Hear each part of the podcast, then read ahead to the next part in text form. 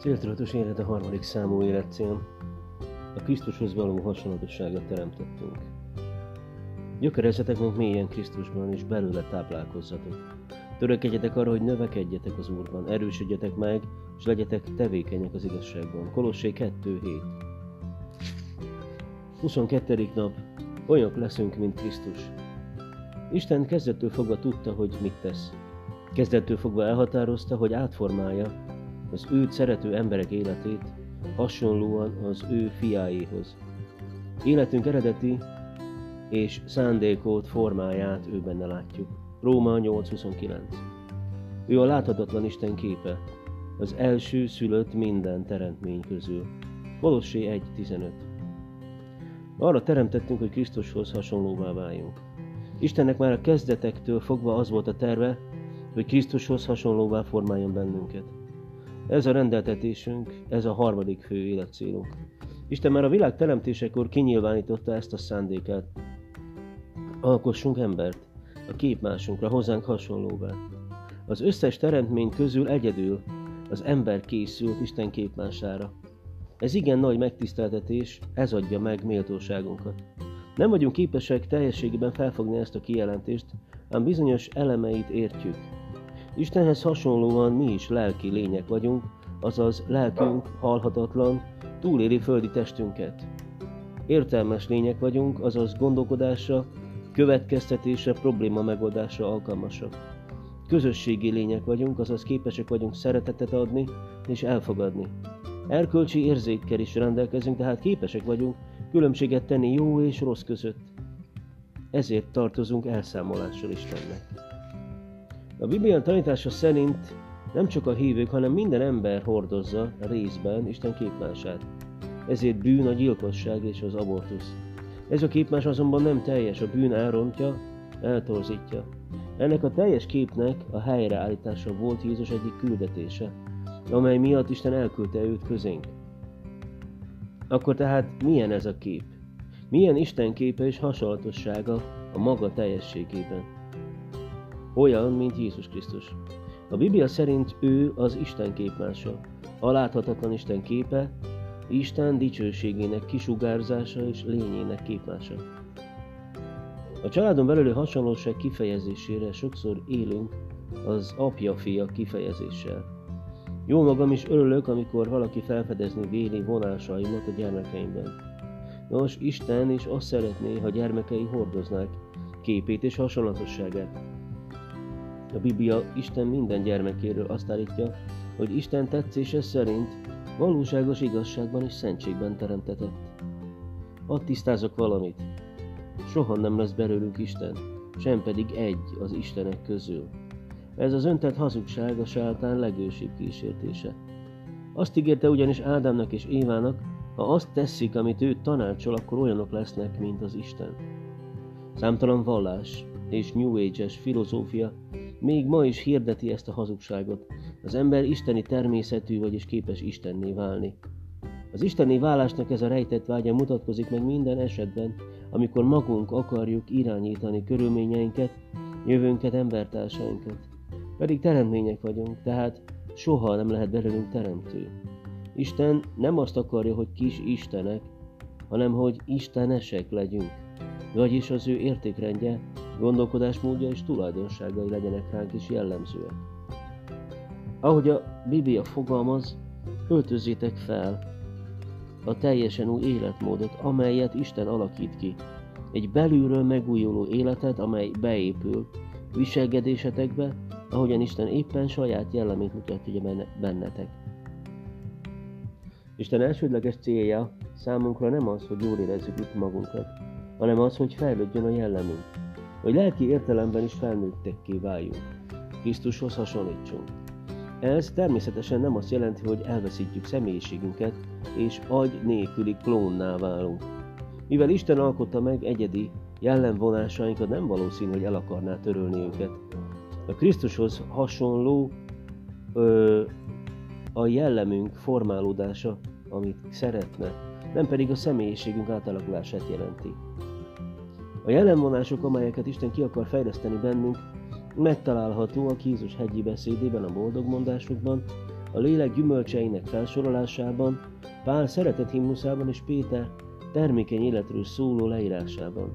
Valahányszor megfelekezünk arról, hogy a jelen fejlődés hozzátartozik Istennek az életünkre vonatkozó tervéhez, bosszantónak fogjuk találni körülményeinket. Azt kérdezzük majd, miért történik ez velem? Miért kell ennyit szenvednem? Nos, az egyik válasz mindenképpen ez, természetes, hogy az élet nehéz, hiszen csak így fejlődhetünk. Ne feledjük, a Föld még nem a mennyország. Sok hívő félreérti Jézus ígéretét, hogy bővelkedő élettel kecsegtet. Azt gondolják, ez tökéletes egészséget, kényelmes életformát, állandó boldogságot, álmaik maradéktalan megvalósítását és a nehézségektől való azonnali megszabadulást jelenti a hitből fakadó ima segítségével. Egy szóval könnyűnek, egyfajta földi mennyországnak képzelik a keresztény életet. Ebben az önközpontú szemléletben Isten a dzsin, aki azért él, hogy szolgálatunkra legyen önző törekvéseink megvalósításában, csak hogy Isten nem a szolgánk. És ha belesünk a csapdába és könnyűnek gondoljuk az életet, akkor vagy komoly kiábrándulás vár ránk, vagy a valóságról tudomás sem véve éljük le az életünket. Sosem szabad megfeledkeznünk arról, hogy nem magunkért élünk. Mi vagyunk Isten céljáért, nem pedig fordítva. Miért is hozná le a mennyet a földre, amikor az egész örökké valóságban a miénk lehet? Éppen azért kapjuk tőle a földön eltöltendő időt, hogy a mennyországhoz illő jellem fejlődjön ki bennünk. Isten bennünk munkálkodó lelke. A Szentlélek tesz minket Krisztushoz hasonlóvá. A Biblia így ír erről. Ahogy az Úr lelke munkálkodik bennünk, egyre inkább hozzá hasonlóvá leszünk, és még jobban tükrözzük az ő dicsőségét. Ez a folyamat, amelynek során egyre jobban hasonlítunk Jézushoz a megszentelődés, életünk harmadik fő célja. Saját erőnkből nem tudjuk előállítani magunkban a Krisztusi jellemet. Nincs olyan újévi fogadalom, akaraterő, jó szándék, amely elégséges lenne hozzá. Egyedül a Szentléleknek van hatalma arra, hogy Isten által eltervezett változásukat megvalósítson az életünkbe. A Biblia mondja, mert az Isten az, aki munkálja bennetek mind az akarást, mind a cselekvést, az ő tetszésének megfelelően. A Szentlélek ereje kifejezés halatán sokszor azonnal csodákra, heves érzelmekre gondolnak, holott a Szentlélek ereje legtöbbször csendes. Alig észrevehető és érezhető módon árad az életünkbe. Sokszor épp csak halk és szelít hangon nógad bennünket. Nem úgy formálódunk Krisztus képére, hogy utánozni próbáljuk őt, hanem úgy, hogy ő éli az életét bennünk és rajtunk keresztül. Mert ez a titok, hogy Krisztus bennetek él. Ugyanis néz ki ez a valóságban. Elsősorban a döntéseinkben mutatkozik meg. Különböző élethelyzeteinkben úgy döntünk, azt tesszük, ami helyes. Bízunk abban, hogy Isten lelke megadja hozzá a szükséges erőt, szeretetet, hitet és bölcsességet. Ezek mindig elérhetőek számunkra, hiszen a Szentlélek itt él bennünk. Együtt kell működnünk a Szentlélekkel. Az egész Bibliában nyomon követhetjük egy fontos igazság megnyilvánulásait. A Szentlélek abban a pillanatban árasztjuk ki ránk erejét, amikor teszünk egy lépést hitben. Itt van például Józsué esete, amikor egy áthatolhatatlan akadály állta útját, a Jordán folyó áradó vize, csak az után húzódott vissza, hogy a nép vezérei hétből és engedelmességből beletették a lábukat a zúgó áradatba. Isten erejét tehát az engedelmesség szabadítja fel. Isten megvárja, hogy mi lépjünk először. Nem szabad arra várnunk, hogy erősnek és magabiztosnak érezzük magunkat. Induljunk el a helyes úton erőtlenül, érzéseink, félelmeink ellenére is, így tudunk együttműködni a Szentélekkel, és így fejlődik a jellemünk. A Biblia három dologhoz hasonlítja a lelki növekedést. Maghoz, épülethez és a gyermeki fejlődéshez. Mindegyik metafora aktív részvételre is utal, hiszen a magot el kell vetni, a földet meg kell művelni, épületet föl kell építeni, hiszen magától nem emelkedik ki a földből. A gyermekeknek pedig enniük és mozogniuk kell, hogy megnőjenek. Míg a megváltásunkban semmilyen szerepet nem játszik az emberi erőfeszítés, a lelki növekedésünkben nagyon is szükség van rá. Az új szövetségben legalább nyolcszor olvashatjuk a felszólítást, hogy igyekezzünk fejlődni, hogy egyre jobban hasonlítsunk Krisztushoz. Nem elég csak tétlenül várni, hogy megtörténjen. Pál az Efézus 4, 22-24-ben fogalmazza meg három konkrét feladatunkat a Krisztus képére formálódás folyamatában. Először is meg kell szabadulnunk régi cselekvés mintáinktól. Mindennek el kell tűnnie, ami a régi életmódhoz tartozik, mert az veleig romlott. Szabadulj meg tőle, írja. Másodszor gondolkodásmódunkat át kell alakítanunk. Újuljatok meg lelketekben és elmétekben. A Biblia szerint értelmünk megújulására fal változhatunk meg. A változásra használt szó az eredeti görögben itt Róma 12.2-ben és a 2 Korintus 3.18-ban egyaránt a metamorfózis, amit ma arra a csodálatos folyamatra használunk, amelynek során a hernyó pillangóvá alakul át. Szép kép ez arra, ami lelki síkon megy végbe bennünk, amikor Isten irányítása alá tereljük a gondolatainkat. Belülről változunk, szépülünk ilyenkor, és szárnyakat kapunk újabb magaslatok meghódítására. Harmadszor magunkra kell öltenünk Krisztus jellemét. Új, Istennek tetsző szokásokat kell kialakítanunk. A jellemünk lényegében azonos szokásaink összességével, vagyis azzal, ahogy viselkedni szoktunk. A Biblia azt mondja, öltsétek fel az új embert, aki Isten tetszése szerint valóságos igazságban és szentségben teremtetett. Isten, a Biblia, embertársaink és körülményeink segítségével formál minket. Mindhárom elengedhetetlen a jelenfejlődéshez. Isten igéje gondoskodik a növekedéshez szükséges igazságról, Isten népe a támogatásról, körülményeink pedig a környezetre, amelyben gyakorolhatjuk a Krisztusi jellemet. Aki tanulmányozza és alkalmazza Isten igéjét, rendszeres kapcsolatot tart fönn a többi hívővel, és megtanul Istenben bízni, nehéz körülményei közepette is, az biztos lehet abban, hogy egyre jobban hasonlítani fog Jézushoz. A következő fejezetekben külön-külön is megvizsgáljuk majd a növekedés ezen összetevőit. Sokan azt gondolják, hogy a Biblia olvasás és az imádság elegendő a lelki növekedéshez. Holott vannak olyan területei az életünknek, amelyeket önmagunkban ezek nem képesek megváltoztatni. Isten az embereket is akarja használni. Általában szívesebben munkálkodik embereken, mint csodákon keresztül, hogy ezáltal is jobban támaszkodjunk egymásra és a közösségre. Azt szeretné, ha együtt fejlődnénk. Egyes vallások azokat tartják lel- lelkileg a legérettebbnek és legszentebbnek, akik a világtól elszigetelve helytetőre épült kolostorban az emberekkel való érinkezés szennyét, szennyező hatásától megkímülve élik életüket. Mekkora tévedés!